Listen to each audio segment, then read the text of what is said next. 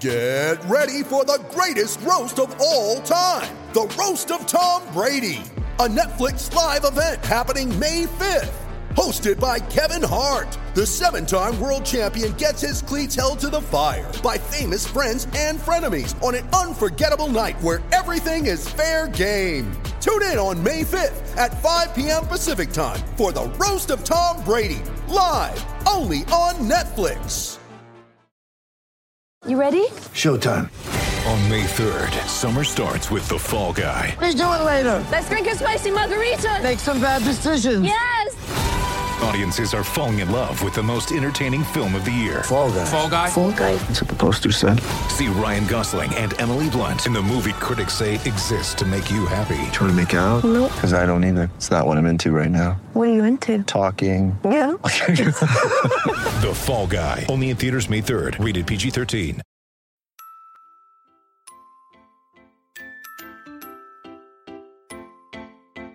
Uh huh. I just feel like I've been around the block, ripping up fantasy stock, working around the clock.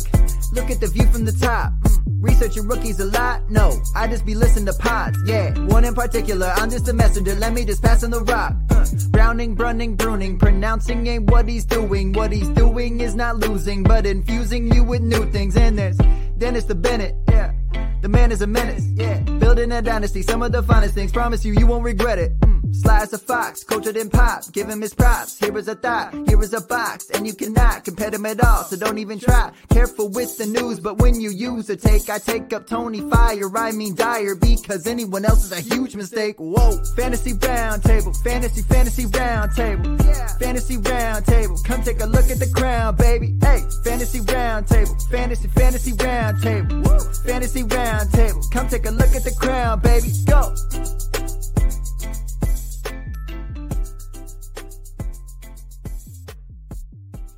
What is going on, everybody, and welcome to another episode of the Fantasy Football Roundtable podcast. It is Tuesday. Matt is here with me. We are going to talk about wide receivers 25 through whichever ones we get through. We're going to try and wrap up our wide receiver discussion for the 2020 season, discussing who we think could rise, fall, as we typically do. We will try and get to some one division as well as we had a really really good episode uh, on Friday. So we will definitely try and get through that as well here at the end of the episode today. Matt, how you doing on this uh, beautiful Tuesday?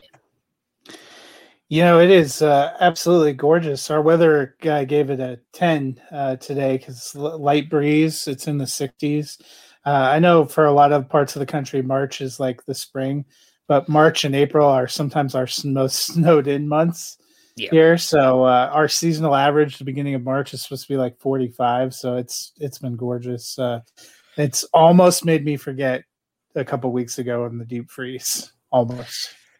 Yeah, I, I tell people all the time. I um, have gone up to I don't remember what year it was. It had been at least five years ago now. Maybe no, it had to have been at least five because I definitely had my my youngest son was was a little was a baby, but uh we had gone up right at the end of April because what it's always because they always do the NFL draft at the end of April. Yeah. And so we went up at the last uh, last week of April to go visit my parents, who, as you well know, live very about forty five minutes from you. And uh, but obviously Colorado Springs not a big airport, so we flew into Denver. Um, my both of my parents work in the Denver area, or my dad does, uh, and they drove in to pick us up.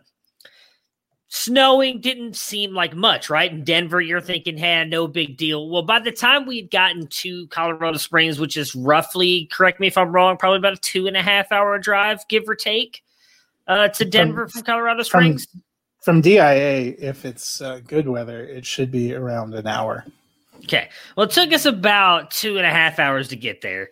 And by the time we got to the area of Colorado Springs where we're heading to Calhan, which is where my family lives, I mean, it was almost a blizzard at the point Yeah. that we got there. And I, I just remember I'm like, holy crap! Like, what's going on? And like, as um, again, you'll you'll know as you get into parts parts of Calhan, it goes from paved roads to dirt roads, which yeah. at all are not being taken care of with the way that the weather was. And I remember we got there, and my my dad was like, "Yeah," he's like, "Unfortunately, there's going to be a whiteout the next two days." Like, I remember getting out, you could barely see in front of your face. Get into the car, and I still have the pictures and videos on my phone. You couldn't see anything out there it was just so much snow, and I was like, "It's May."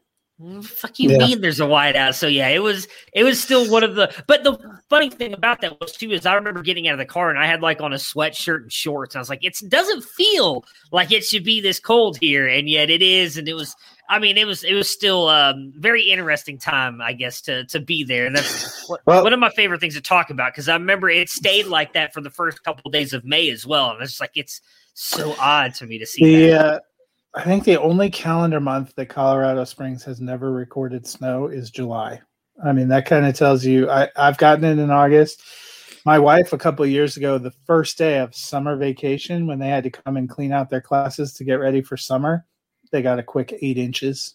Jeez. You know, she just sends me the picture and it's watermarked. It says May 19th, 20, I think it was 2017. Uh-huh. You know, and it's like, welcome to summer, kids. Yeah, that's just oof, r- ridiculous. I don't, uh, you know, I think the well, the worst thing we have here is like probably. I mean, it's March 2nd now, so probably I'd say by like April 15th, we're already going to be looking at like close to 100 degree temperature, which is just not, it's not fun in its own right. Um, you know, but and I'm going to be honest, I think I'd rather take the snow over 110 degrees. It's really hard to stay cold. The snow, the snow usually goes. So last Thursday we had a, a snow day. We probably got eight inches. You know, I think I, I told you the day we were, we did our our first show. We yeah. you know we had a snow day. I didn't go in. It's gone. Yeah. You know, we had a couple of couple days, you know, the next day was only in the mid 30s, but it was sun all day and it melted down. And the nice thing here, it's not like Chicago where you get snow in November and it's with you until May. Um, you know, ours comes a lot of times and goes and you know, I have a couple of spots where I've where it's piled up because of when I shoveled, but you know, things can change. It was our daytime high was 25 degrees on Thursday, today it's 63. Yeah. Well, yeah, that's what I'm saying. It's it's so much better, I think, the snow than when it's like 110. There's only so much you can do uh, to try and cool down when it's 110 degrees. Outside, I always tell so. people you can always put more clothes on, but there's yeah. only so much clothes you can take off in public. Uh, I mean, yeah, you can take all your clothes off in public. Now, whether or not you will actually be able to stay out in public is the real question. So, yes, I'm I am with you 100. percent It's definitely not a lot of fun. But to the wide receivers we go. So, if you listen to last week's episode on Thursday, we ended with Curtis Samuel, who, much to my surprise, finished as wide receiver. Or I'm sorry, we actually well, went we to DJ Moore. Moore. Yeah, yeah, because uh, we talked about Carolina. Yeah, I forgot we talked about the whole Carolina offense because all three of them finished within the top 25, Moore coming in at 25. So we will talk about wide receiver 26, which is Cooper Kupp. We all had him ranked fairly higher than that. I had him at 19, Dennis 11. You had him at 13. Um, obviously, Jared Goff has not quite been the same quarterback the past couple years couple, past couple seasons, but now they're getting Matt Stafford in there. Uh, we have both talked about it, and I believe we're both on record saying we think this helps Robert Woods more than Cooper Kupp. Yet I don't think he falls much off from this area. Kupp's still a really good wide receiver. I think he's going to play well in this offense. Stafford definitely, I think, increases what they're going to be able to do passing the ball. Uh, so I think Kupp is right in that bottom tier wide receiver two, high end wide receiver three territory for me moving forward. Yeah, I agree. Same. All right. Next up, Cole Beasley, who had, I think, um, well, if you listen to our show and listen to Bob Lung, you would not have been surprised having a really good season, uh, but a much better season than I expected. I thought him to be more toward like the bottom tier three, maybe yeah. high end wide receiver four range. Comes in at 27. None of us had him ranked. He just seems to really fit in very well with Josh Allen with what he does. Obviously, gutted it out as well this year playing on I believe they said the past couple weeks on like partly broke broke his leg and was still playing with what he did. I mean, dude's just an an animal. And I think losing John Brown next offseason, while I do expect Davis to step up a little bit into that role, uh, you're gonna have Cole Beasley and in my opinion, Stefon Diggs continue to do the same amount of damage they did last year until this offense is able to run the ball. So I expect Cole Beasley to continue to stay in this range as well. What are your thoughts on Beasley? Yeah, so you know, a little bit, you know, we talked about Diggs, uh, you know, seems to be the clear number one. Some of it, you know, what is the passing volume and, uh, you know, completion percentage? If that slides back a little bit for Buffalo, that's going to impact everyone. But, you know, Beasley probably had more targets than you thought. He both in 2019 and 2020, he played in 15 games. He had 106 targets in 2019, 107 in 2020. The big difference was he caught about 15 more passes, uh, which netted him about 200 more yards. Actually, had fewer touchdowns last year. So, you know, he's been relatively consistent. I know, uh, you know, our friend Bob liked him a lot. John Brown wasn't a big factor last year. So I think him leaving doesn't do a lot. Um, we we saw Dawson Knox come on a little bit at the end of the season. You don't know how that comes up what do they do with Gabe Davis? But I, I really think for both him and Diggs, you could see them going right back in the same area unless Buffalo comes back a lot on their style of offense. Yeah, I think, like I said, the biggest thing I think is could change him is going to be if they're able to get this running game going. You know, we talked about it a little bit when we did the quarterbacks, and and or actually uh, the running backs, because neither one of those big on Singletary or Zach Moss, and there's obviously a lot of rumors that they might bring in a running back. If they're actually able to get the running game going, I could see that affecting Beasley a little bit because they were so pass heavy this year. And I don't know, I don't have the stats in front of me, so I don't know how pass heavy they were the year before. Uh, but I feel like they were probably fairly because I don't remember Frank for the, being much more the, effective.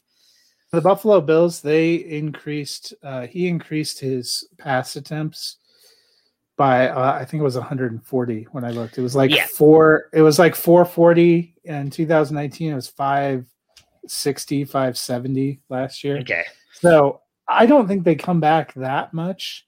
Their right. carries didn't really change. They they were less effective. Like we talked about, um, more carries for Singletary, who actually finished with fewer yards. And mm-hmm. Moss had a goodly amount of carries. Just didn't. Have, they just they weren't incredibly effective running. I think that's why we think they were so they had abandoned the run. They didn't have that many fewer carries. They just weren't getting it done. Next up was rookie Tee Higgins. He finishes as wide receiver 28. Uh, again, a player that none of us had ranked. I, I'm going to be honest. I did not expect him to be this high. And I'll go ahead and put in his uh, running mate here as well. Tyler yeah. Boyd, who comes in at wide receiver 29. Uh, we were all pretty close on this one, actually. I had him at 27. Dennis hit the nail right on the head at 29. You had him at 31. You know, we all thought Joe Burrow was going to have a good season. Did not expect him to come out and have at least start off the season the way he did. He did cool off a little bit toward unfortunately getting injured, um, and a lot of that due to due to just how bad that offensive line is. You know, we don't know when Burrow's going to come back. Uh, I would imagine he's going to be back at some point in time this year. There's still rumors that they may sit him for a year.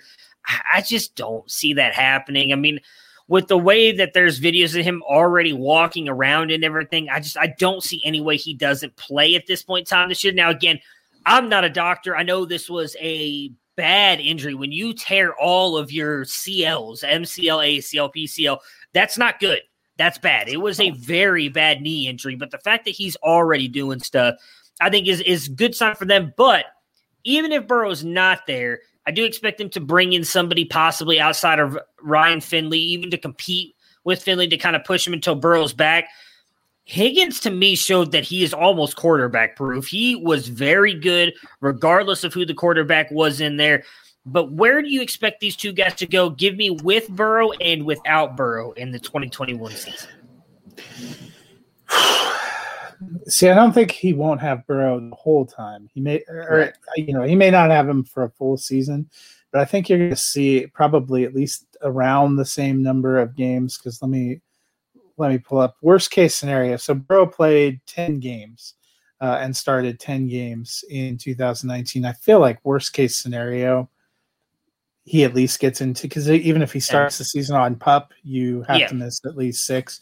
Um, you know, unless he has a massive setback, you're probably looking at, at, the same thing. I think going into last season, we had two Bengals receivers right in this range, really close. It wasn't Higgins. We thought AJ Green, who they franchise tagged, who they brought back, who was allegedly healthy. AJ Green saw 104 targets. He just did shit with them. I mean, he caught 47 yeah. passes that's a less than 50% completion rate. He just wasn't a factor.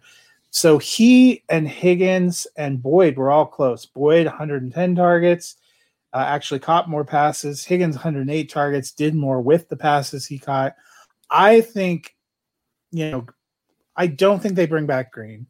Yeah. You know, they they'll probably mix somebody else in. All, all these modern offenses use three receivers, but I think you're going to see a greater target share starting to shift to Higgins. He's a guy I'm moving up, whereas Boyd, I think, probably is where he is. Okay, yeah, I, I, actually am very much on board with that, and I don't think that's a bad thing either for Boyd. He's still a high end wide receiver three, and I, I would I can see the argument for giving him a small tick up as well if Burrow is in there. But if I have to raise one of the two, it's definitely going to be Higgins because while you mentioned Higgins did more with the passes, he was also it seemed to be their their end zone threat as well. When they got down into the goal line, they were going to him a lot with and without Burrow, and I think that continues obviously with him being the big dominant guy there. What's going to be interesting, obviously, is who they bring in in the offseason, whether it's a free agent or a uh, a draft pick. There's obviously a lot of mocks here recently that have had them taking mm-hmm. Ja'Marr Chase or Kyle Pitts. Either one of those comes in, I think that severely changes what I think of Higgins because of how high I am on Chase and Pitts. Uh, but as yeah. of right now, to me, Higgins is probably their best option. I mean, he's slightly better with than Boyd, I think, just based on his size and what he can do into the red zone. So I'm with you. I think I'd raise Higgins to like that low end two and keep Boyd Boyd right there. And and I, I like I said, I could see the argument for raising Boyd to a low end two with Burrow being in there, but it's just it's hard to know. See it with yeah, Burrow. I think um, I left my sheet at uh, at work because I'm working on doing my early dynasty rankings for the site. Right. I'm pretty sure I put Higgins in a middle tier two and dropped Boyd down to like a top end three if they took like a Ja'Marr Chase or went for a top end receiver, to me that would be an indication that they they see Higgins differently than what I I we thought. You know, I think we talked about it. I think all of us were pretty close to thinking that Higgins was being brought in to eventually replace AJ Green as yeah. kind of the one. And the way he played last year certainly made me feel like he could do that. If they go out and get somebody else who looks like a one, then you have to kind of start thinking the rotation. I don't know that I would drop him a ton if they got a, a top tight end like Kyle Pitts because I think we've seen big time offenses like look at look at the Chiefs. You can have a great receiver and a great tight end, and then yeah. it's probably Boyd that gets hurt the most by that, in my opinion, because I think Higgins we saw is better than than Boyd and better rapport with Burrow and with other quarterbacks. Yeah, I can see the argument on Pitt's side, although Pitt, uh, I'm just I'm so convinced Pitts is going to be an absolute monster in the NFL. I do think if if they do end up drafting Chase in the first round, that does hurt Higgins a little bit, just because I think both those guys will do yeah. somewhat of the same stuff. Although I think Chase is a little bit more explosive. So I obviously, um, if you guys did not watch uh, our live stream yesterday or have been paying attention to Twitter, I am now with a new site of my own. I'll talk about that at the end of the podcast. But I pulled up my rankings as you said that, and I do have uh, I have Tee Higgins actually as a high end wide receiver too, and I have Boyd at twenty six right now. I have Higgins at 15, yeah. and that's with the yeah, rookies I in there. So. I, I actually think I had Higgins at, at around 15, 14, right, 15 yeah. too, because he he looked really good. And if you had removed it took him a, probably about a half a season for him to start getting AJ Green's targets. Mm-hmm. Um, and once that happened, I mean, 67 for 908 and six TDs, especially with with playing with Brandon Allen and Ryan Finley the last six games. That's that's pretty good. Yeah, I mean, he was a guy toward the end of your like fantasy leagues and playoffs. You could actually start, like, you could trust playing him because of how much he came on. So yeah, and it it's really going to be interesting. It's like I said, I kind of hope they don't. I know we talked about it a little bit uh, may not have been on this show. I feel like I do way too many podcasts, so I'm never sure where I say this stuff. But uh, I, I really hope they don't go wide receiver or Pitts in the first round. I really hope they go offensive line to help out Burrow. This class is deep enough they could get a tight end or wide receiver in the second or third round. And and I don't think and I don't say that isn't like a worried about Higgins thing either. I just think they need to protect Burrow and, and I just I don't think taking Chase there and or even Pitts to maximize their running game. You know, we've talked yeah. about this with with Mixon and and whoever's going to be running the ball. If you can't block, you can't do anything. Yeah. Yeah, we, we we saw that actually in the Super Bowl with uh, with the Chiefs. Uh, you know, they now obviously some of that was due to offensive line injuries as well. But when your offensive line is not good, doesn't matter how good the players are behind them, you just can't. It's it's very hard to win games. Uh, these next couple guys was really intriguing to me to see them this low. I, I did not expect at least two of the guys in these next four that we're going to read to be this low. Uh, Corey Davis, not really one of them, but I am surprised he finished this high. Uh, or, er, I don't know. I'm I'm kind of confused on Corey Davis. So wide receiver 30. Obviously, none of us had him ranked. We didn't really believe in Davis. And while obviously 30, you look at that and you say that's not a great season, he was very consistent throughout the season. There was that one stretch he had not finished less than 10 points in, in PPR leagues, mm. which is a great wide receiver three. You know, he's going to be a free agent. And and I do think with the way that he put up or the way that he looked this last year, if he goes to an offense that's going to feed him, because he did not get a lot of targets there, obviously in Tennessee, because of yeah. the way they run their offense, I actually think I would boost Corey Davis's value up some. What are your takeaways from Davis? I mean, I think even if he comes back to Tennessee, I you know, I'm putting him solidly low end wide receiver three, high end wide receiver four. He's I think we had to probably get over the fact he's never going to be what some people thought he was when he first got drafted, which is, you know, maybe a premier receiver. He's not what AJ Brown is. Um, and obviously, Tennessee, a lower volume offense. He only started 12 games, ended up seeing 92 targets last year, which was a big increase over the year before uh, when he only saw 69. Got 65, 984. You know, he had his best year yards, uh, yards per average, had his best year with touchdowns with five. Um, you know, we've seen flashes of it, you know, even with the Titans prior to this year. You saw flashes of it the year before they took AJ Brown. You saw flashes of it sometimes in the playoffs. Um, he's not a one, but he would be a great two and a, a stellar three for someone. Yeah.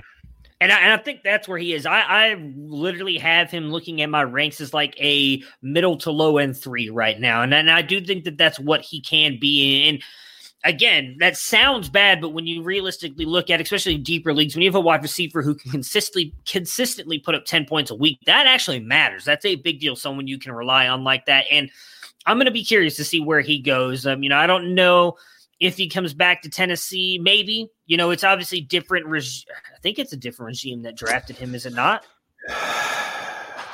Yeah, I think I don't remember the, Vrabel yeah, being there for four years. Vrabel ha- hasn't been there the whole yeah the whole time. Um, yeah, so it'll be interesting to see. It it also Davis. I'm going to put him in that category of guys. I don't expect him to be in that first wave of signings uh-huh. uh, somebody absolutely fell in love with him. He feels like somebody who's going to end up with his spot post draft. There's a lot of these guys that have great potential and great, yep. uh, you know, can be a great fit somewhere that are not going to be in that first wave of, especially the first wave of premier wide receivers in this free agent class is great. This is a great draft class of receivers. Yeah. You have to see kind of where do those things shake out, and then he's going to find the right spot. Yeah, and I would also say I think this is going to be a very weird free agency period just because of we know that the cap is not moving much and possibly will go down for the NFL, which I think is it's going definitely to, going down at least a little bit. Yeah. But not as severely as they as, as they There's thought, a right. lot of teams that don't have money. Right. And so that's where I think a lot of players – I think, and I know we've talked about it on here before. We might see a lot of players go back to their original teams that they let that they are on right now and take like lesser deals or lesser years and money just to be able to go back onto the free agency market just to have some kind of financial stability yeah. right now because it's going to be.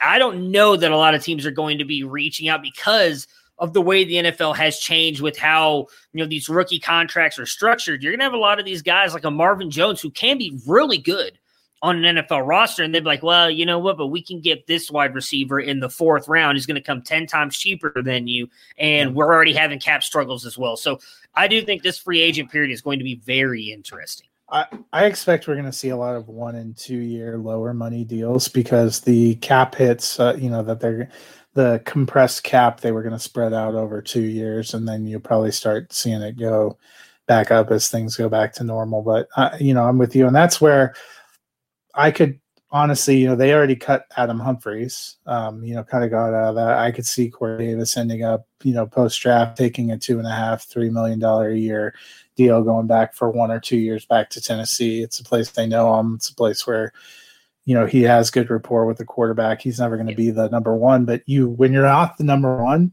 you don't have the pressure either. You know, everybody's yeah. flocking to AJ Brown. That's helped him immensely, I think. Yeah. Uh, so these next three guys were, were very interesting for me. Now, obviously, this first guy, uh, a lot of that had to do a little, I think, a little bit with uh, the injuries he dealt with in this year, and that's Chris Godwin, who came in at wide receiver 31. I had him at three, Dennis six, and you had him at five. So we were obviously expecting a huge season from him. I expected him to jump up distinctly remember talking about him being the guy who stepped up in this offense with Brady, and that was going to come at the detriment of Mike Evans. That was completely the reverse. I mean, Chris Godwin, again, mm-hmm. even though he suffered injuries, Evans really seemed to be the guy at times, especially down the stretch. Now, maybe that was because Evans was on the field it seemed more often than Godwin this year. Godwin is a free agent. We know there's all the talks from the Buck side that they want him back. Godwin seems to be keep saying at least the right things that he wants to go back to Tampa Bay. How would you value Godwin? And I know this is going to be a hard question to a- answer because if I say when he goes back to Tampa Bay, what's his value? But what if he goes somewhere else, not knowing where that other other place could be? But where would you value Godwin moving forward? Yeah, he was limited to 12 games, so you know, missing four games hurts. Um, obviously, saw almost 40 fewer targets from the year before. They, you know, the one thing that you couldn't, there are two things you couldn't account for with the the Brady transition. One is they had to throw it so much in 2019 because they didn't have great defensive performance and they were turning the ball over. They were in shootouts almost every game. They didn't. They played a little bit better um, you know, which is going to bring it down. And then so much competition. You know, we've talked about Tyler Johnson came in, Scotty Miller's out there, Antonio Brown comes in the middle of the season. Godwin missed his four games in the first half of the season too. So you're talking about him, you know, when he's back on the field now with Antonio Brown, Gronkowski, Cameron Brate, two or three running backs I think it just it, it made the competition more fierce. The, to me, the big difference between him and Evans is Evans had a couple of those games where he only caught two passes, but they were both like three yard touchdowns, and that just vaults you points wise, kind of kind of up. And I think Evans is always going to be the better goal line target because he's a bigger framed um, wide receiver. I like Godwin if he goes back to Tampa Bay, he's still going to be good. Uh, I, you know, I'm mo- more moderating expectations. I think I dropped him more into the, you know, wide receiver two range. I'm not dropping him all the way out. He still saw 84 targets and 65 receptions for 840 yards and seven touchdowns in 12 games. That's a pretty good clip if he can stay you know on the field stay stay consistent. I think he was better than this finish. It's just the games you know as we've talked about with a lot of stars the games you miss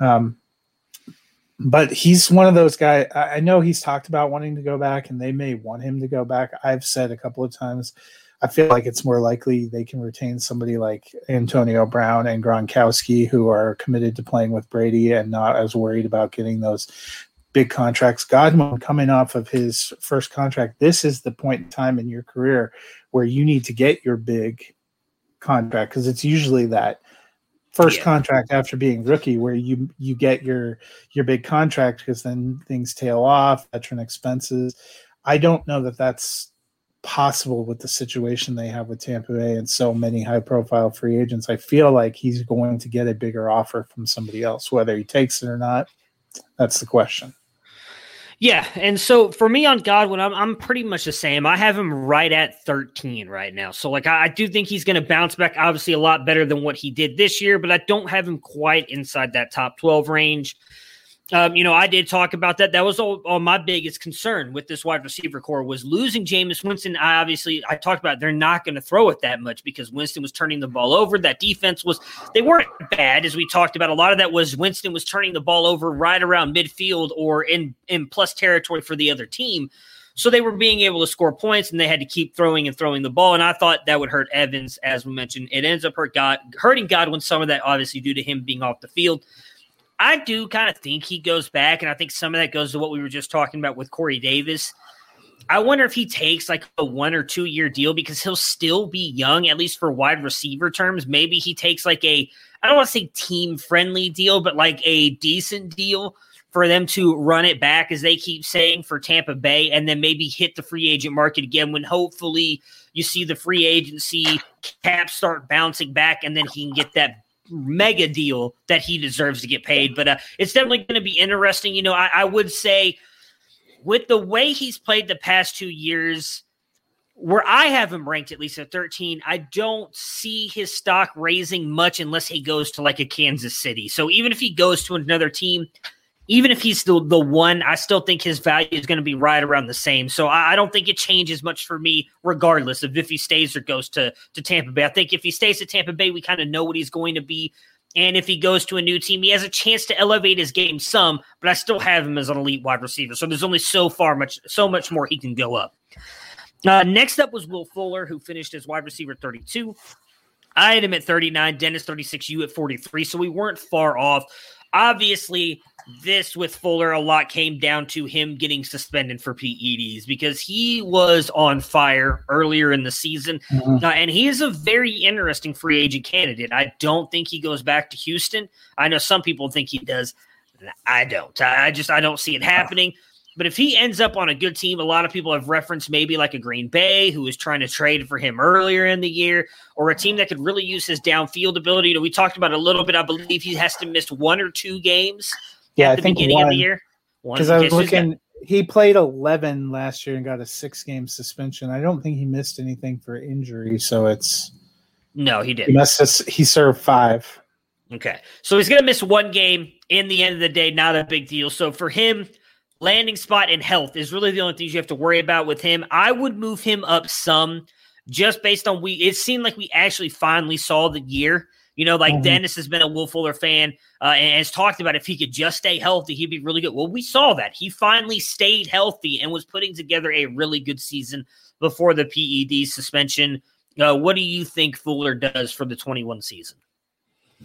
Yeah, I mean, despite having to miss five games with a suspension, he had a career year in receptions, yards, and touchdowns, and yards per catch, um, which is all pretty phenomenal. Like you said, he was a bankable gold, uh, you know, player out uh, the first half of the season in fantasy. I had a couple of teams where I was like cruising along, and he was part of the repertoire. When he came off, you know, you tail off at the end. That being said, you know, I would like to move him up, but to me, it's going to be landing spot. Um, yeah. You know, Green Bay's not a terrible spot, but opposite Adams, does he get demonstrably more targets and opportunities than MVS and Lazard got? Or are you kind of locked into you are what you are? He was the best receiver for the Texans. I think yeah. where we saw Cooks finish at 17, if Fuller doesn't get knocked out there, I think that's where he ends up. He was the one that Watson liked the best. What situation does he end up in you know, does he end up just being the, you know, that would be my my worry with Green Bay is he goes to Green Bay, he's better probably than MVS, but if you still get put in that bomber role, yeah, that that to me is a huge boom bust. I might actually keep him where he is or drop him a little bit. Yeah, it's it's going to be interesting. I mean, because a lot of people obviously think Green Bay and they go, okay, well, he's with Aaron Rodgers. He's opposite of Davante Adams. He should move up. But the big fear is is something I've talked about on the Debbie Debate podcast, and when I'm talking about Justin Fields is. Aaron Rodgers is not a conservative quarterback, but he doesn't always make the risky throw. He's not just going to throw it deep because Will Fuller's going deep. He is someone who he he does not like to turn the ball over, and so he does trust Adams a lot. And I wonder if, as you're saying, he does, if it will Fuller gets put in that role, how much more will they go to him? I do feel like they took a lot of shots to MVS this year. Uh, obviously, he didn't hold on to a lot of them, but the knock on Will Fuller the past couple years, besides his health, has been his hands haven't been that great either. So it's definitely going to be interesting to see where he goes. I agree with you. Landing spot could change him a little bit. Um, I really don't see outside of him going to like a completely anemic offense, which I don't know. Maybe if he goes, well, see, I don't even think Detroit would be that bad. I, Off the top of my head, I can't think of a really bad offense at the moment because I don't even know if the Jets are going to be that bad anymore now that Gase is gone. Unless he goes to like some offense this is just not going to work. I don't see him falling much more for me, but I don't know how much more I would raise him. But landing spot is going to be huge for Fuller uh, moving forward. Land- Jarvis Landry was a guy I thought had a much better season than where he ended up finishing. He finishes his wide receiver 33. Both me and Dennis had him at 24. You had him at 27. Uh, you've put on here OBJ did miss nine games, um, and wide receiver 33 is all That was he got out of Landry. Oh, sorry, Dennis, put that on there. it's interesting to me because I don't think, as much as it hurts me to say this because I love Landry, I don't think I'm moving him up more, even though I do think the Browns could pass more in 2021 because of how much they get the, the tight ends involved. And and I do think Odell is going to be back and he's going to be back with the Browns. And a lot of people think they're going to trade him. I don't. I think Odell brings that offense something they don't currently have. And, you know, I like Higgins, I like DPJ. And unless they go out and draft a wide receiver, which I'm not expecting them to do because of all the answer, all the holes they have on defense. I think OBJ fits into this offense better than a lot of people give it credit, give him credit for. And if he does, I think that does continue to hurt Landry. So I love Landry. I think he's a great part of the Browns offense. I don't want to see him go anywhere. But for fantasy, I do think his upside is limited some because he's just not going to get that volume. Uh, wh- what are your takeaways with Landry? No, and I think the stats bear that out. He's not a bad player, but maybe it's not the right fit for what they're trying to do because in his three years with the Browns, even though he played approximately the same amount of games that he's played every year, you know, he was in, uh, it looks like he was 15 games, 14 starts. Um, you know, he made 14 starts his first year to 16 last year. It was the lowest amount of targets by far, lowest receptions, lowest yards per reception, and lowest TD output and that kind of speaks to what you're talking about. They, it's not that he's not a good player, but it's they're trying to do something different, and they have cultivated other weapons. Yeah. You know, so he went from his first year in Cleveland, he saw 149 targets. Last year, he barely saw 100. He was at 101. He's only catching 11.7 yards per pass. He was more of their short kind of possession guy. He's not got the stature of some of their other targets. Plus, they have Nick Chubb. So goal line's not going to be a great thing, you know, for him. So he he has always excelled by being a volume player, getting tons of targets, catching, you know, when he was with Miami even, he was a PPR machine. That Yeah. doesn't seem to fit the style here. So I that you know, I think Dennis makes a point. OBJ was gone for nine games, and this is all he could get to. That should be worrying. Yeah, I mean, the one thing I will say for Landry in, I guess, that effect is you did have the three um, really bad weather games where the Browns did not throw the ball much at all. They couldn't even get two of them being um, Oakland, and they played somewhere. I'm sorry, Las Vegas. It was whoever they played right after Las Vegas as well, where they just couldn't throw the ball due to wind. Uh, and then obviously he missed games because of COVID as well. And I don't believe he ever actually got COVID, but he was sidelined because it looks of like he only missed- contact tracing. Yeah, I think he only missed one game. It said he appeared Yeah. in 15 games. Yeah, But and that would have been the even- contact tracing game. even the year prior, um, he had 138 targets. So even if you have a couple of bad games, you're, you're talking about 35 to 40 targets fewer. That that's more than a couple of bad games to me. That's more Right. of what you're talking about strategy on offense, what they're trying to do. And this is the first time you're seeing him in Kevin Stefanski's system. You know, and also, you know, like we said with Chris Godwin, if you're a better team, you don't have to put it up 95 times. Yeah. You know, so the the Browns were a much better team with a much Yeah. more dominant running game. That's going to impact, especially volume receivers. And that's see, and that's the one thing that worries me about doubting him. And obviously, we haven't talked about Odell because he got hurt, and and I don't think that I'm going to have Odell. I think I actually have both of them fairly low when I looked at my rankings earlier. But the one thing that worries me as well, though, is beginning of the year they were not throwing the ball that much because they were trying to learn this offense. You know, it's again something I've talked about, which why I think Baker's going to take a step forward next year. Why I thought Kevin Stefanski deserved the coach of the year. because this Browns team was very good. They made the playoffs, really having no practices, no offseason, no preseason. Well, that's going to be year two of the offense. And I don't think that they're going to be run heavy like they were in the first half of the season because we saw that change in the second half. And we did a lot of talking about that, how all of a sudden they went from this team that was handing the ball off a ton to now not necessarily being pass heavy, but they were passing the ball more often. And so if they do pass the ball more often, that is going to help people like Jarvis Landry, but I just don't know how much. And that's my biggest yeah. thing. It's like I don't know how much to buy into it. I want to. And so I don't want to rank them that low. But at the same time, it's like I, I the, the I don't really buy into Austin Hooper as much as you guys knew. We, we I don't think either one of you did either. And we'll obviously talk about the tight ends in, in, in another episode. But it's going to be I'm excited, interested, I guess, to see when we get to ranking our 2021 receivers and talking about all that where we have these guys because I, I, do think this Browns offense is going to be better and, and a little bit more pass happy than than some people expect it to be. So these next couple guys we're just going to kind of touch on really quick. Um, Nelson Agholor, wide receiver 34. None of us had him ranked. Obviously, he had a you know a rebound rebound of a season here with uh, with Las Vegas. I believe he's a free agent. Um, do you think that the Raiders should re-sign him, or where do you think he goes uh, in free agency? And is he a guy that you're willing to buy back into after having kind of a, a resurgent season here with the Raiders? Um, I, I'm checking right now. I actually don't think he is a free agent. So let's let's look real quick. Oh no, you're right. He is on a free agent. I don't know that the Raiders will sign him back. Um, you know, they obviously invested pretty heavily in the receiver position uh, last year. Ruggs probably is what he is, but Bryan Edwards is a guy I think we both like um, that you could see coming on. Agholor is definitely going to be one of those.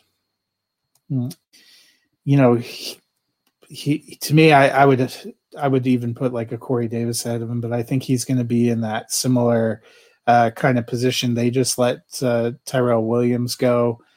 If Agholor takes a discount, I could see him coming back to the Raiders. I thought he played uh, really well. He's, last year, I think, seemed to find a uh, fit for him. Um, but at the same time, you know, 48 receptions, uh, 896. He was really a, a big play guy, kind of, and the eight touchdowns uh, you know, the yardage and the touchdowns were kind of career highs. Um,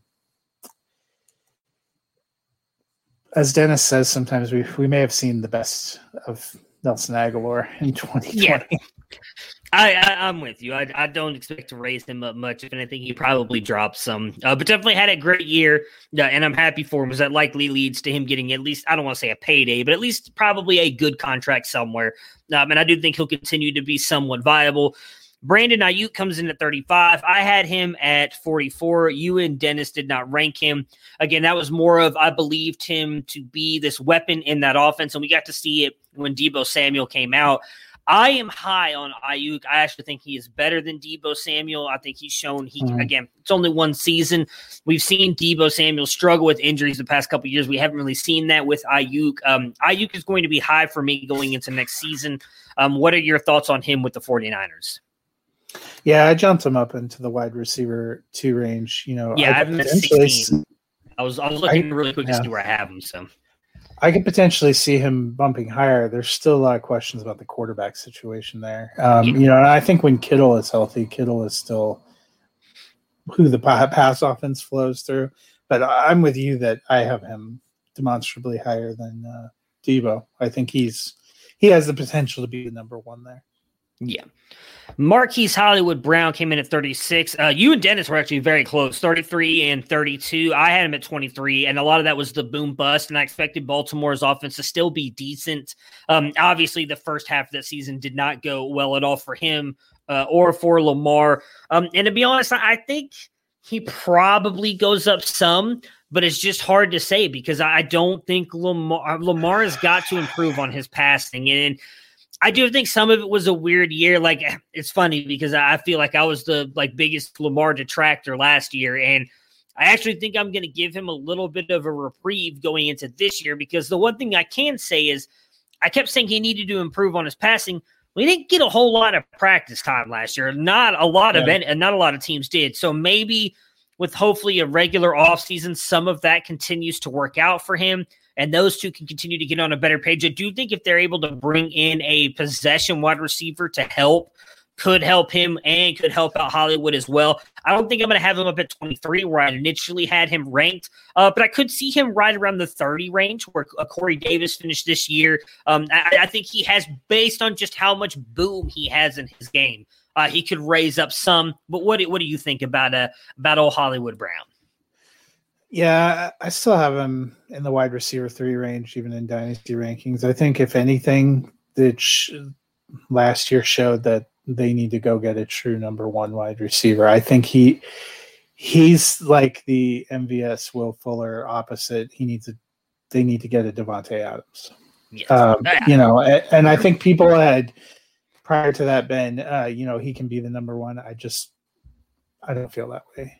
Yeah, no, I, I've been with you since the moment they drafted him. I was not that high on him, and it has not worked out, or at least it's worked out the way I thought it was going to. So, um, another guy that fell in this range that's just interesting to me because I believe in his talent uh, is Michael Gallup. He comes in at wide receiver 38. I had him at 29. You had him at 30. Dennis 32. So we all had the same opinion of him. Fell a little bit shorter than what we thought you know, Gallup is a guy that I, I, don't know. I do honestly think there's a realistic shot the Cowboys trade him by the deadline. I don't know if they do it this offseason, Yeah. uh, but I do think he's a guy who has a ton of talent and he's one of those wide receivers. I think just, he needs to get somewhere else because he he fits in this offense. But I think with Cooper and and Lamb and with the money that they're paying Cooper, I think that they should let Cooper go and keep Gallup and Lambs. I think those two play off each other better. I just don't see that happening. So I think Gallup is going to be the one who's gone.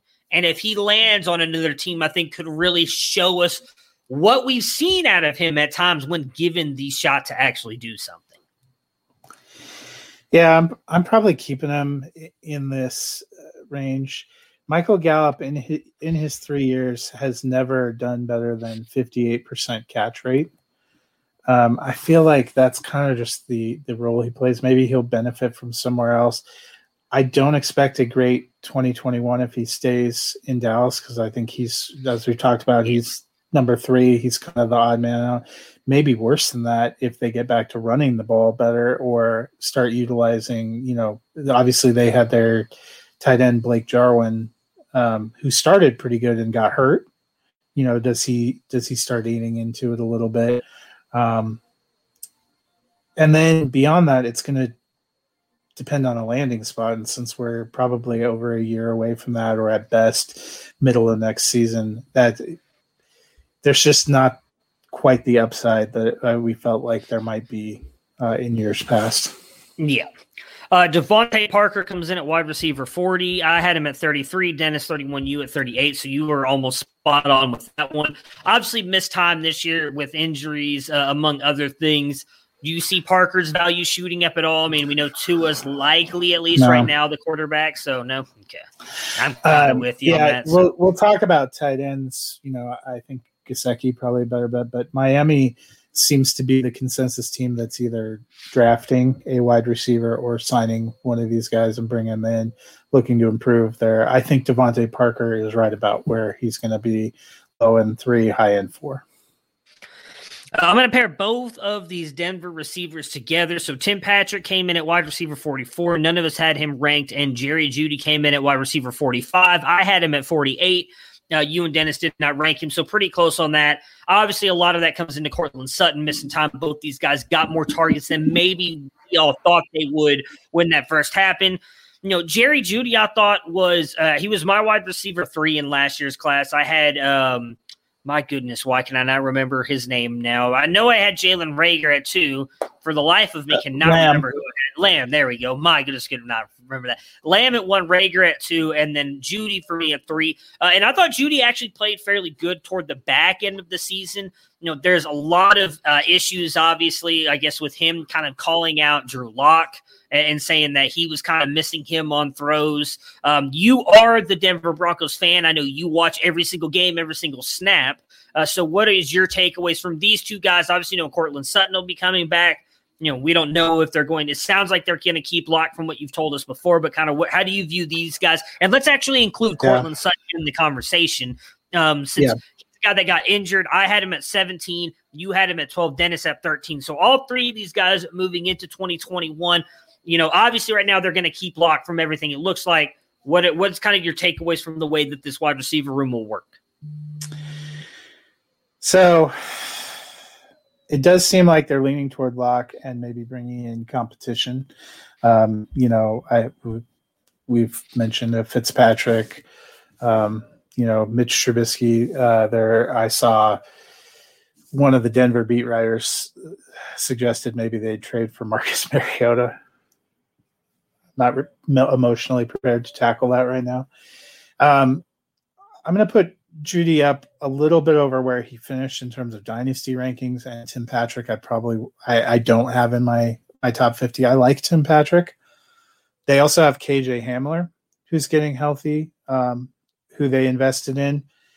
Courtland Sutton is still to me the one. I probably will have him somewhere in the 20s um, in terms of ranking. He's still the one. They also have two tight ends that I have in my top 24. Noah Fant being one who who's breaking out, and Albert uh, O, who we saw just a small sample size, but in the two kind of full games he played, he saw um, 13 targets, uh, especially down there in the red zone. And if they keep Drew Lock, those are the big guys they're looking at in in the red zone. Um, I like Jerry Jeudy okay, but now you're talking about four, at least four receivers and two tight ends probably in the mix, and that's whether or not you consider, you know, if they're going to keep Vannett and and keep throwing him in there. Um, they also have Tyrie Cleveland, who they used at times last year, uh, that that could get thrown in there. And you're talking about, in what, in my opinion, what's not going to be an incredibly high volume pass offense. That that's going to drop it, you know, down significantly to me. I just Jerry Jeudy has uh, some talent. I thought he really struggled with mental gaffes and drops. He had some horrific games. He can talk all day long about n- not liking where Drew Lock put the ball, and Drew Lock's not a perfect passer, but there was a couple of crucial games where he got hit in the hands in crucial moments, and he put it on the ground. And I'm not the only person who watches Denver games or who is, you know, a fantasy or a football writer who's called uh, Jeudy out for some of his drops, and he's a rookie. He'll, he'll hopefully get better. Um, but I just don't know that there's opportunity. I was with you. I had him up higher. You know, it seemed like a perfect landing spot. It seemed like great talent, but you know, among, his fellow rookies, he's probably closer to 10 than he is to two now. Yeah. Yeah. All right, so I'm gonna group in uh the trying to see if there's any injury guys, but does not look like it. So the two wide receivers for the Jacksonville Jaguars on here, Laviska Shenault came in at 46. None of us had him ranked, and then obviously DJ Chark, 49. I had him at 13. Dennis 22. You at 29. Um, now, Chark did miss time due to injury, and I know we've talked about it many times throughout the season. How um, and some of that might have been the thumb injury to Minshew was just missing Chark on wide open throws. Um, I am going to keep Chark up very high moving into next year. Obviously, the the ex- expectation is they're going to pick Trevor Lawrence. Um, they can't say for sure until it actually happens, but I'd be very surprised if they don't take Trevor Lawrence at one who's a very good quarterback prospect, one of the best we've seen in a long time. I do think that's going to boost him. And I'm actually probably going to raise Shenault some as well. You know, we talked about it a little bit on the podcast Thursday with Dennis. Shenault does a lot of what we saw Curtis Samuel doing in Carolina this year, and that originated with Curtis Samuel's role at Ohio State with Urban Meyer and that offense. Now, I know they're not going to run Urban Meyer's offense, but they're going to run parts of it. Laviska Shenault is a bigger version of Curtis Samuel, not quite the speed, but big, very useful in all different facets of the game. And if he can stay healthy, is going to be dangerous. I don't know how much I'm going to move him up, but he's going to be probably somewhere in the 30s for me. How do you view these two with the Jags and in the 2021 season? Yeah, I'm moving Shenault up a little bit. Uh, Chark probably keeping him in the 20s. Um, I do think he'll end up with better quarterback play, which will help him finish. he saw 93 targets, uh, which wasn't terrible. Only was able to get 53. I think that speaks to the accuracy you're talking about. What concerns me a little bit is, um, you know, how they settle into that offense, what what comes, but also that there seems to be almost universal and consistent talk that Jaguars are bringing in a receiver. Either they're drafting a high receiver or they're going to sign one of these premier free agents that's not really what you like to hear if you're hoping that it was a bad year for Chark and he's going to come right back to be close to wide receiver one level. Um, that's right. Hopefully, he can get back into the wide receiver two range. I think he would have been there if he had gotten some more accurate targets this last year. I don't think, you know, maybe where you had him would have been too high, but where Dennis and I had him, I don't think would have been too high. I still think he's a good talent and their offense should be better, but I have some questions about whether you know he's ever gonna. I don't think he's Terry McLaurin, right? Uh, then a guy you just want to mention here, because um, he had a a really good back half of the season, and right now in all honesty, kind of lines up to be the one on this team, not knowing what Allen Robinson's going to do. And that's a Darnell Mooney who came out of nowhere. Um, wide receiver 50, you know, a good friend of the show. Nick Whalen uh, has been talking about him since midseason about how much he liked this kid and what he saw on tape. And I was reading reports earlier today that the Bears loved this kid. The scouts were the ones who pushed mm-hmm. to draft him, they drafted him, really had a good back half of the season. He's a guy that if they bring in another wide receiver, because I personally don't think Mooney could be a one, but could be a really good two for an NFL team. And if he gets any kind of quarterback with some decent accuracy, might actually put up some pretty decent fantasy numbers next year. What do you take away from Mooney? Yeah, and that's that's probably the the big challenge. I liked what we saw, but if he ends up if it's being him and, and Anthony Miller and Cole Kmet, and he has Nick Foles and Alex Smith to choose from, yeah. I hope you can finish wide receiver 50. Yeah. I mean, I don't think Alex Smith would be that bad because Mooney seems like a guy he could get do damage like in the short area and do get that YAC yardage. But yeah, I, I mean, it wouldn't be great. Yeah, if you're not uh, if you're not seeing the coverages, Allen Robinson and Jimmy Graham are getting opposite you, and it's that that you know Anthony Miller's not getting the Allen Robinson coverage. Are are you sure? I kind of feel like Sam, they're close. Sammy Watkins is not getting the Allen Robinson. I, we are laughing I because I was listening to uh, you know Nick. If you're listening, please just plug your ears. But listening to the to the talk radio on NFL coming home and diehard Bears fan calls in and says, you know, we need to go give Cam Newton a three three year contract, uh, ten million per to come and in there, go grab a couple of linemen, and then Allen Robinson priced himself out. We can sign a Sammy Watkins, Cedric Wilson, put him in with Mooney. We're a top ten offense. I almost crashed my car. I was laughing yeah. so hard. Uh, so yeah, that would be in ideal for Mooney. You know, if Allen Robinson comes back, you could see the way Mooney was coming out if they get any kind of quarterback, him him going up a lot, but he's he's a guy that's probably in a big variable situation right now. All right, so we're going to talk about wide receivers who were injured, finished all over. I'm not even going to talk about where they finished. It is injuries among other things that kind of caused these guys to fall out. But just moving forward, Michael Thomas, um, still a wide receiver one for me, but probably yeah. not a top five guy right now, just because I have no idea what to think of that offense who's going to be the mm-hmm. quarterback, what they're going to do, but I can't see you dropping out of the wide receiver one territory for you.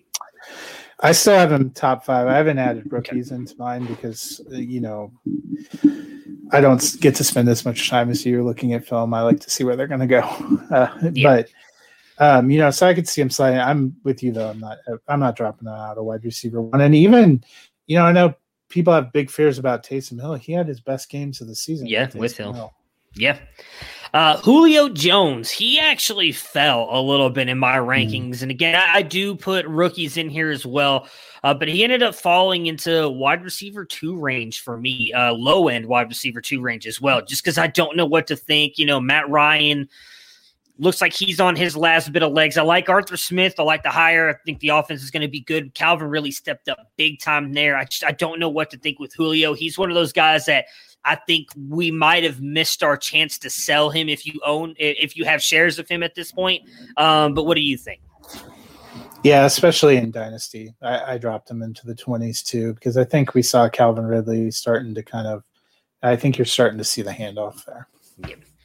Uh, this one is the hardest one for me to figure out because I love Golladay, but I don't know if he goes back to Detroit. I don't think his he takes a huge hit because I do think Goff can get him the ball, but it's not as good as if he goes to an offense that can use his skill set. So it's very hard for me to figure out where to put Golladay. Um, I'll let you answer this, and I'll see where I can find him in my ranks. But what what do you think about him in 2021? Yeah, I dropped him into uh, top tier wide receiver two range. I mean, he, he he can be great. Um, you know, he's never had more than 70 receptions in a season. Last year was kind of a, a complete loss, but you look back at the at the year at the two years before 70 for 1063 not bad and then 65 for 1190 the big swings are touchdowns. Yeah. That to me is a little little bit fluky. Um i i like the talent but where where does he go? We've talked about this. The teams that need a wide receiver are not exactly the great locations for for these receivers where you're thinking man, they're going to achieve. And Golladay probably is behind. You know, I if I'm looking at all, if I had my choice of all the free agents, you know, I prefer to go grab Robinson. Um, yeah, for sure. I'm going to grab Godwin before I'm going to grab him. And if he ends up getting franchise tag back to Detroit, good for Dennis. You know, probably good for Jared Goff. Not great for Kenny Golladay. Well, I actually heard today on NFL radio that he might do everything he can to fight that as well, because this is his yeah. shot, like we talked about with Godwin and getting his big payday. And, and he has suffered with some injuries throughout his career as well. So that'll be interesting to see what happens with him. You know, we touched a little bit on AJ Green earlier. He's not a guy that I, I just, you know, even if he goes to an explosive no. offense, I'm not expecting much. Uh, Antonio Brown, though, had a had a fairly decent season when he played with the Bucks. Uh, is he a guy that you're willing to take a shot on in 21? I, you know, I'm, I'm probably happy to have him depending on where where he signs. I think he was in his most ideal situation, and honestly, for dynasty, I'm not putting him in my top 50 because I don't see the long term anymore.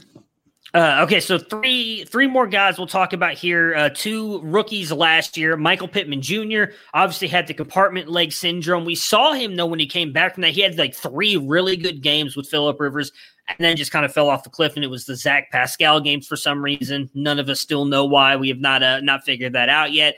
Uh, but Pittman looks to be the alpha in this offense with no Ty coming back. Obviously, there have been rumors. We talked about it with uh, with our good friend uh, Tony with Wentz coming over there that you know they might go get an A Rob or someone else like that. What are your thoughts with Pittman moving forward? Yeah, and that's my thought. I think with their cap space and, and trying to make a move, they're going to go for somebody. So right now, I I tentatively have him in the 30s. Okay. I think we'll see a step up. I like him.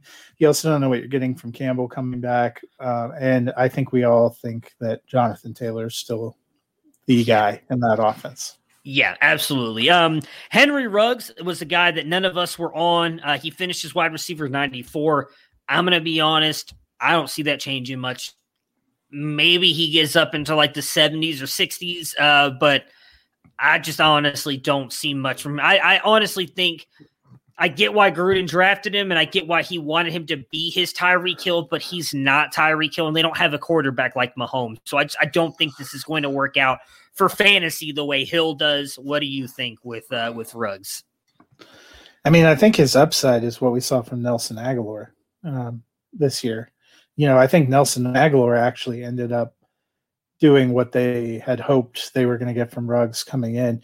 But the guy in that team that I have as as my higher dynasty option is Bryan Edwards. Uh, you know, I think he is probably more of the the true number one receiver. Um, you know, Ruggs is probably, you know, the way we talk about MVS, we talked about Will Fuller could end up being, you know, he's he's feels like a home run threat guy and not the consistent wide receiver. So there's going to be games where he catches three passes and gets you 150 yards and two touchdowns, and there's going to be games where he catches three passes for 15 yards.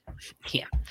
Uh, and then the last guy uh, suffered an injury here is uh, Odell Beckham Jr. We touched a little bit on him with Jarvis Landry, just to kind of bring that conversation around and kind of close it out, I guess, for now. Uh, what are your thoughts on him moving forward? You know, whether you think he's going to stay with the Browns and what could happen, or if you think that he is moved to another team. Think he probably stays with the Browns. Last year, I had him 19 coming in. I think I dropped him uh, a little bit lower into the upper 20s. Yeah, I've got him right around the same spot, actually. I think I have him at 20 right now, and I, I could see moving him up a little bit as we talked about with Landry. Um, it's just going to be interesting to see what this offense does. I know he says that he's healthier than he's ever been, but I feel like every injured player says that coming off an injury, so it's kind of hard to to really figure that out. But that that'll end it for our wide receiver discussion. So if you guys do not watch or if you've not seen the latest episode of WandaVision, uh, this will be the end of the episode. Thank you for stopping by. I don't want to ruin anything for you as we obviously. Oh, and maybe uh, maybe as a bridge while we let people rotate off, you want to tell us a little bit about your site? Uh, yeah. Uh, so we launched our campus to Canton site last night. Uh, I am excited about that. I am a lucky enough to be a co-founder on the website. Um, for those of you who don't know, Campus to Canton, um, at least in my opinion, is the most uh, immersive and um, detail oriented dynasty fantasy football league there is. You play out uh, your full college side and NFL side simultaneously throughout the year.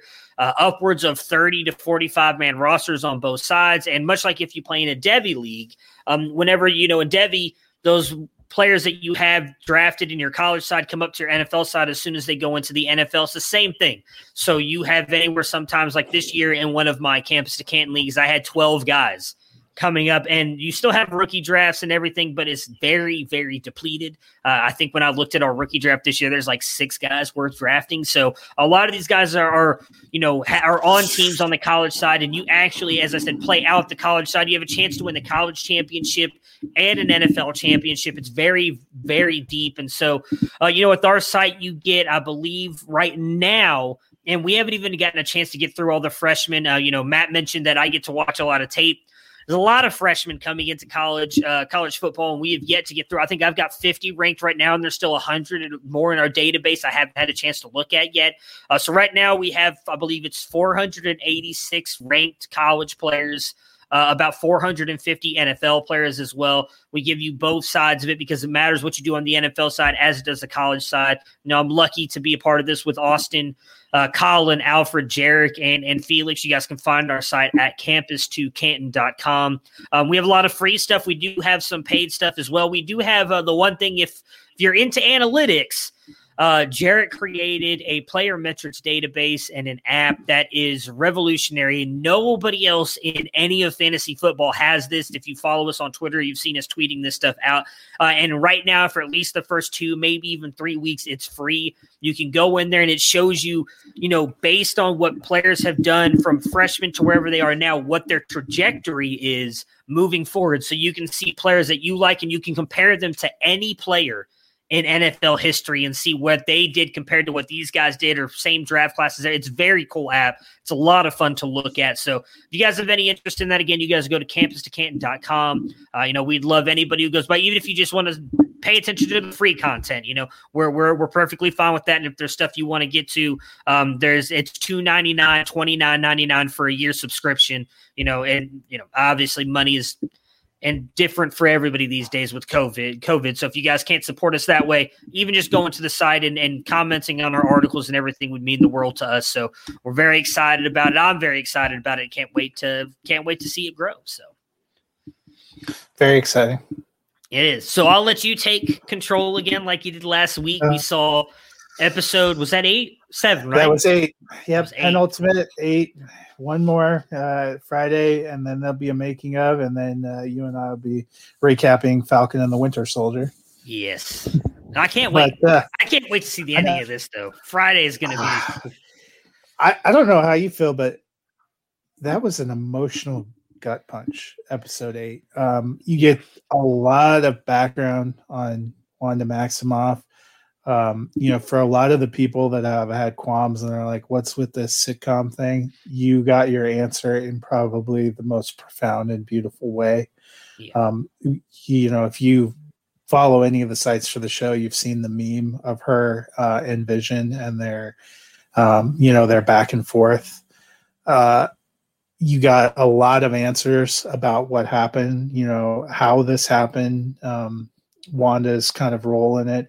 And you start out with this incredible backstory for Agnes, uh, uh, too, a little bit of how, yeah, you know, she came to be and she's trying to figure out how she can capture this this power. Um, it was a very different uh, kind of episode, very kind of contained. It was it was mostly these kind of two characters and and uh, really a walk down um, memory lane. I thought it was just phenomenal. And then you get the. Uh, did you? I hope you stayed and saw the post credit scene. Yes, I did. Yes. Yeah. So second week in a row, we've gotten a post credit scene. I'm I'm kind of hoping we get one in the in the finale too. Although, you know, ideally they're wrapping some things up. Uh, but really excited to see where we go. We got our answer so they had intimated a few episodes ago, or the guy who's the leader of Sword, who I think we can all agree is, um, if not the bad guy, is certainly an asshole. Yeah. had intimated that Wanda stole Vision's body and resurrected it, which uh, turns out to be a lie. Yeah which they gave us hints to as well when he Yeah. left uh, her thing because he started to disintegrate. Now, in my mind, I was like, oh, well, that's because he's clearly still dead. And then obviously, you find out in this episode that she created what made it look like from her heart. So we know Yeah. that he is, uh, I, I don't want to say a figment of her imagination, but he's not real. But the whole thing is a figment of her. I mean, and it was Yeah. born of intense grief. Essentially, Yes. is what we learn is she is both responsible and not entirely responsible for what's happening. Or it wasn't like it wasn't like a malicious because a lot of people had wondered, you know, are we seeing a Daenerys Targaryen? Are they making her the Right. villain? You know, after all this uh, years of movies where she's been this, you know, kind of rock character. No, we you know we got our answer. No, Yeah. And Not so. I'll, I, I will say I loved uh, that episode because we obviously know some of, of her background um, from Age of Ultron, but we don't know much. And then we really got like a full glimpse into the things that she's had to go through her entire life. And I think, in all honesty, what she's had to go through, obviously, in losing her parents, then her brother, then Vision, and I believe Agatha says it in the episode, like she's lost everybody that she's loved. then to set up what they did with the end credit scene and then bring, I believe is is it is it Holloway or Cal? I can't remember what his name is, but yeah. I just call him jerk off. Vision being back, I think, sets up to be a very emotional, and I, I'm very intrigued to see what they're going to do because I almost feel I, I hate saying it this way because I feel like she's become like one of the more tragic characters of this universe now, with just It's everything she's had to go through. Hayward, director Hayward, Tyler gotcha. Hayward. But yeah, she definitely, uh, definitely a tragic character. You know, we knew she was going to have life beyond this because even though the kind of release order of when these Marvel projects go get released got messed up, she's slated to appear in um, Doctor Strange 2, the Multiverse of Madness, and in a couple of other things. I I'm frankly quite pleased that they didn't make her a villain. I never thought Yeah. they were, but then you get to some of those dark portions of the season and you're like, well, maybe I'm wrong about this. Um, I it's it's going to be pretty exciting. It's supposed to be the longest episode we've had. Um, Yeah. which wouldn't take much. I feel like these episodes, they say they're 40 something minutes and it's like 15 minutes of credits is what it feels like. Yeah.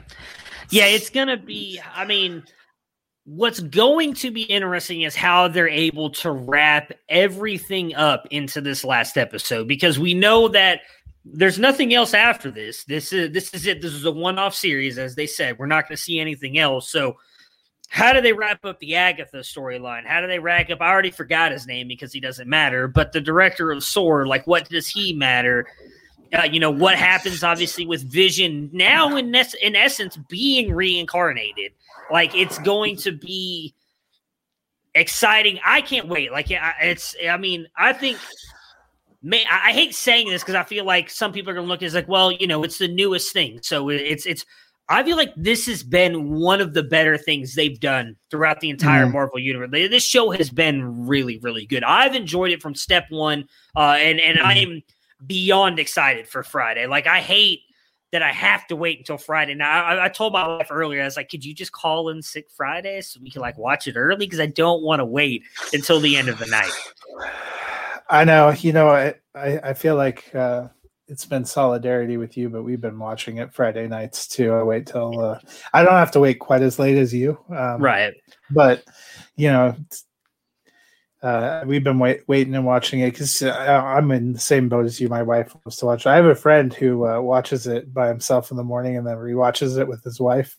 Um, I don't think Lindsay would go for that. I think um, I think I might be executed. So I, you know, I wait to watch. But it's been it has been fun to be able to take this journey kind of with your spouse too, to have somebody else to talk to and to have friends. And we had to wait.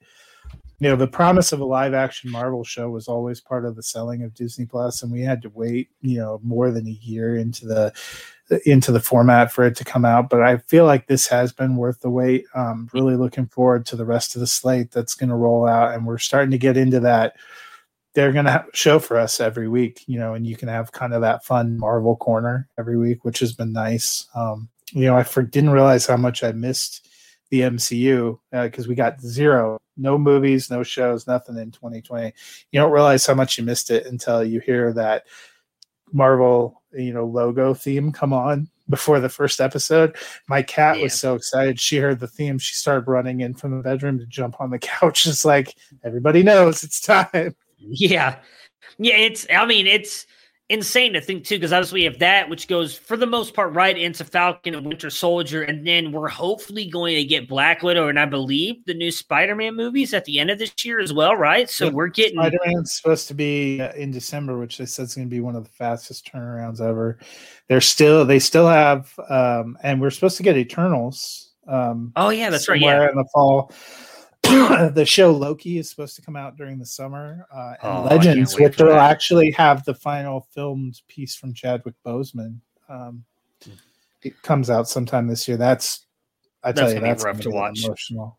Yeah, that's a yeah. That one's that one's going to be a little bit rough. So, yeah, I mean, I'm I'm right there with you. I, I hate to compare it to this because I, I there are some things that I think kind of work with the way that they pull on your heartstrings a little bit, but you know, we were all as me and you big fans of Star Wars as we were. We were kind of not sure what to expect with Mandalorian, and they completely knocked it out of the park. And it's almost made us a, not almost say question, but like, can they keep this up? Can they keep it going? I would almost say with what they've done with WandaVision has done the same thing. They've hit it out of the park. They have set very high expectations for what Falcon and Winter Soldier is going to be. Now, granted, completely different style, but I think it's going to live up to it as well. I cannot wait to see how they end it So- out. Go ahead. The other big thing for the finale, which uh, Paul Bettany has talked about a few times, is they have a huge guest star.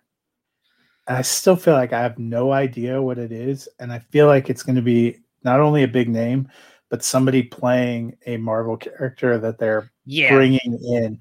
I know some people have been, you know, are we going to see like Reed Richards from the Fantastic Four? Are we? Well, that's been kind of Just- the rumor, hasn't it? Yeah. Yeah. So, I mean, again, And he is a scientist, so you could Yeah. see maybe.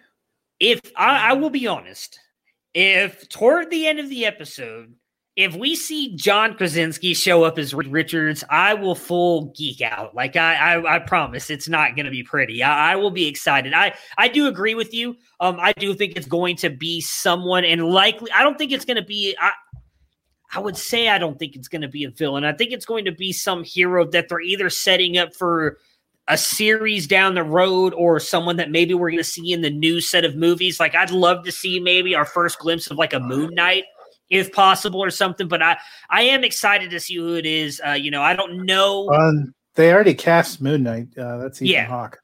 Yeah, well, I mean, but like, are seeing our first first Yeah. iteration of him in the show. Like, I, you know, I'm hope part of me hopes it's not the Reed Richards thing, just because I, as you know, I try to avoid all of that stuff because I don't want to know. I don't want anything spoiled for me, especially after you know Iron Man was was spoiled for me in uh, in Endgame. But um, I, I have seen a lot of people talking. You and everyone that, else. so- Thanks to Sean McCoy. yeah, asshole. Uh, but before we get out of here, because we're we're we're running at almost uh, an hour twenty here. What um what do you expect to get from this final episode? You know, I think the the whole thing's going to have to come to an end, and um, you know, I think Wanda's going to come face to face with the reincarnated Vision. What you couldn't get a sense of there was if he retained any of the personality, and I I'm worried he didn't, and that is going to be the most gutting thing I think we've seen, especially after last week and some of the tender and emotional moments uh, between her and Vision. To have him come back and not not know her is going to be crushing. Yeah, I think that's where that I literally in my Yeah, heart almost broke. for tears. Yeah, my heart almost broke when I saw that thing when he came online because I agree. There was no now granted they did do the uh was it they used her power from when the Stark Mm, rocket hit her where her that killed her parents Yeah. and uh realized I guess that she had powers. We now know that the Mind Stone amplified them.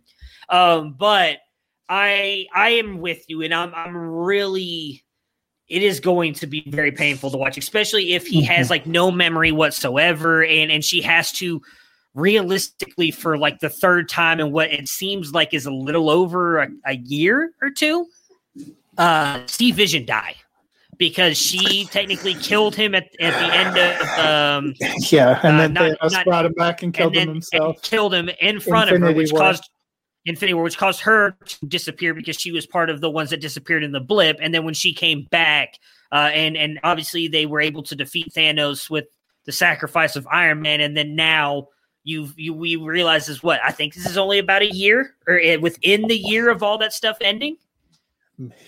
May not even be that long because uh, you know when she goes to s- to ask to see his body, I think she said it had only been a couple months. Yeah, so I mean, you're talking about within a couple months' time, possibly seeing the love of her life destroyed three times, and is it's going to be I rough. guess I forgot what you said. She blipped out and came back, so it would have only been a couple months for her, but would have been right. years. Well, yeah, yeah, I'm talking about just for her because I mean, Yeah. she doesn't know that. Like just like we saw with Yeah. Rambeau, Rambeau doesn't know that she was gone for years. She felt like she was gone. She fell asleep for a couple minutes. So I honestly don't think they kill uh, New Vision. I, I bet that that's a way to bring the character back to, to be to be part of future things. I don't think they kill him. You know, it may be a thing of where she has to wake him up so that he can't be used as a weapon by uh, by director uh, by sword. Dorkface.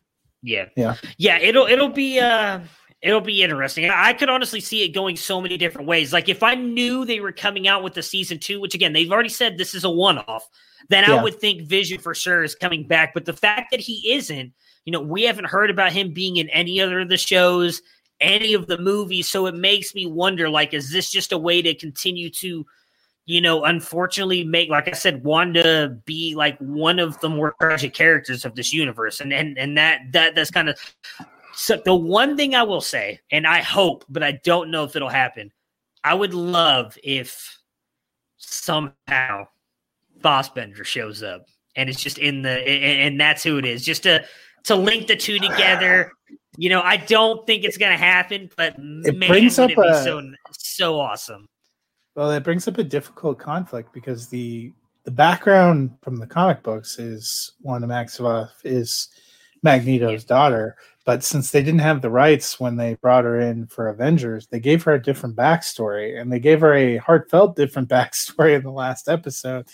Well, So that's that- going to be some monumental Olympics. is in one way I think could be very easily explained in that he is her father, but he I don't want to say gave her away, but he didn't raise them because of everything going on. Because we know in um in the I don't remember the name of it, the last X Men movie, like he disappears and he goes off in his Yeah. own little thing with with the other group of mutants. Maybe that's what happens, and he leaves Wanda and her brother to be with that family, and they choose to raise him, and that's the bombshell that gets dropped. I, d- I doubt it happens, but my God, if they're able to Olympics their way through that and, and mesh those two together, oh, it'd be beautiful. you know, it's a world of possibilities because Paul Bettany, uh, the one who's talked about, said it's an actor he's always wanted to work with, and so you know that kind of because there was talk too that you know um, Chris Evans had talked about possibly Coming making another appearance as Captain America, but Paul Bettany's worked with him, Yeah. so you know that's that's not it. Um, you know, the John Krasinski thing is interesting, but it, I was trying to think, you know, would that be somebody that Paul Bettany has yearned to work with? I don't know. Fassbender's an interesting one that, that you could give. Is it Patrick Stewart as Professor X? You That'd be- do they- even more interesting. Maybe him coming and, and showing that. Yeah, I mean, I- it's going to be interesting. It's going to be something that we none of us expect and, and blows us away just the same. But I, I, I am really excited about it. I cannot. I, I'm almost feel like I'm going to have to deactivate my Twitter for Friday because you know because when did those drop? Five o'clock in the morning, isn't it? Uh, they drop at midnight Midnight. Pacific, I believe. So it's 3 a.m. on the East, probably 2 a.m. for you. I think it's 1 a.m. for me if I wanted to stay up for it. No, I mean, I won't stay up for it, but I guess I could get up an hour now because my wife would know. So, yeah, I just, uh, I don't know. I can't call in sick either, although I want to, just because I, I'm gonna have to just Hey, avoid Twitter like a work, work might be the best way to avoid spoilers. It is, but at some point, like my biggest issue is when I have to go pick up my kids, I'm like sitting in a parking lot for like 20 minutes, 20, 30 minutes sometimes by myself. And so that's when I get to the scrolling period. And we follow enough people to know that there's going to be some asshole who does it. And it's just going to ruin Yeah. everything. People are So- much much less respectful with TV shows. I feel like to even Game of Thrones, where they were they were so hypersensitive. You know, people would start dropping that shit at like Yeah. you know because it dropped at nine Eastern, so six. You know, if you have kids and you live in California. You got to put them to bed before you're firing Yeah. anything like that up. And if it's six forty-five at night, somebody's posting, "Oh, you know, I just saw Arya stab the Night King." You're like, Yep.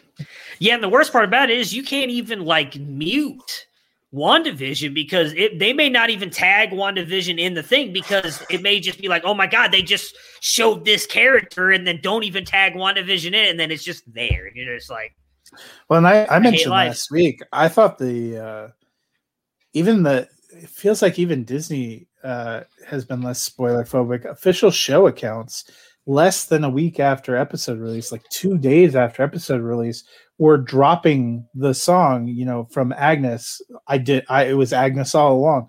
yeah, I know you're trying to promote that you're releasing this as a song, but that is a major effing spoiler, dude. I mean, that, that's a character saying I'm the bad guy. yeah. And it's Agnes. That's right. I called her Agatha earlier for some reason. Um, but all right, so it'll. Uh, oh, maybe it is Agatha. I can't remember now. I, now I'm questioning no, it's myself. Agnes. It's Ag- Agnes and her. I think in the comic book, it's Agatha Har Gotcha, Okay. So I think it's both. We're both right.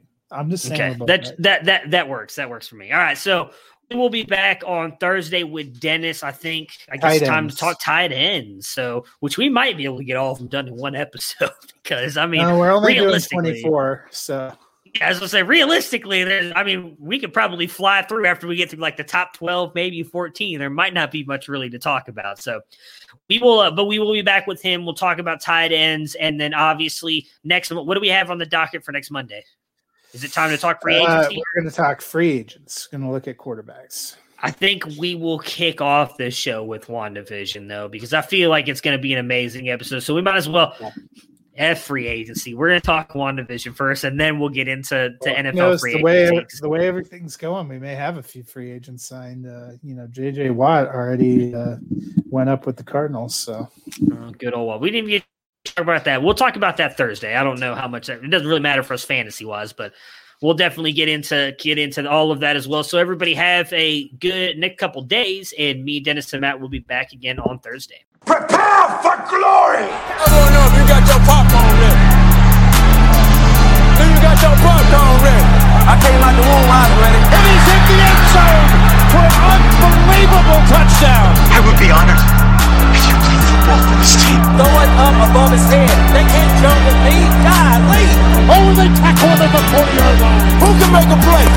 I can. Who can make a play? I can.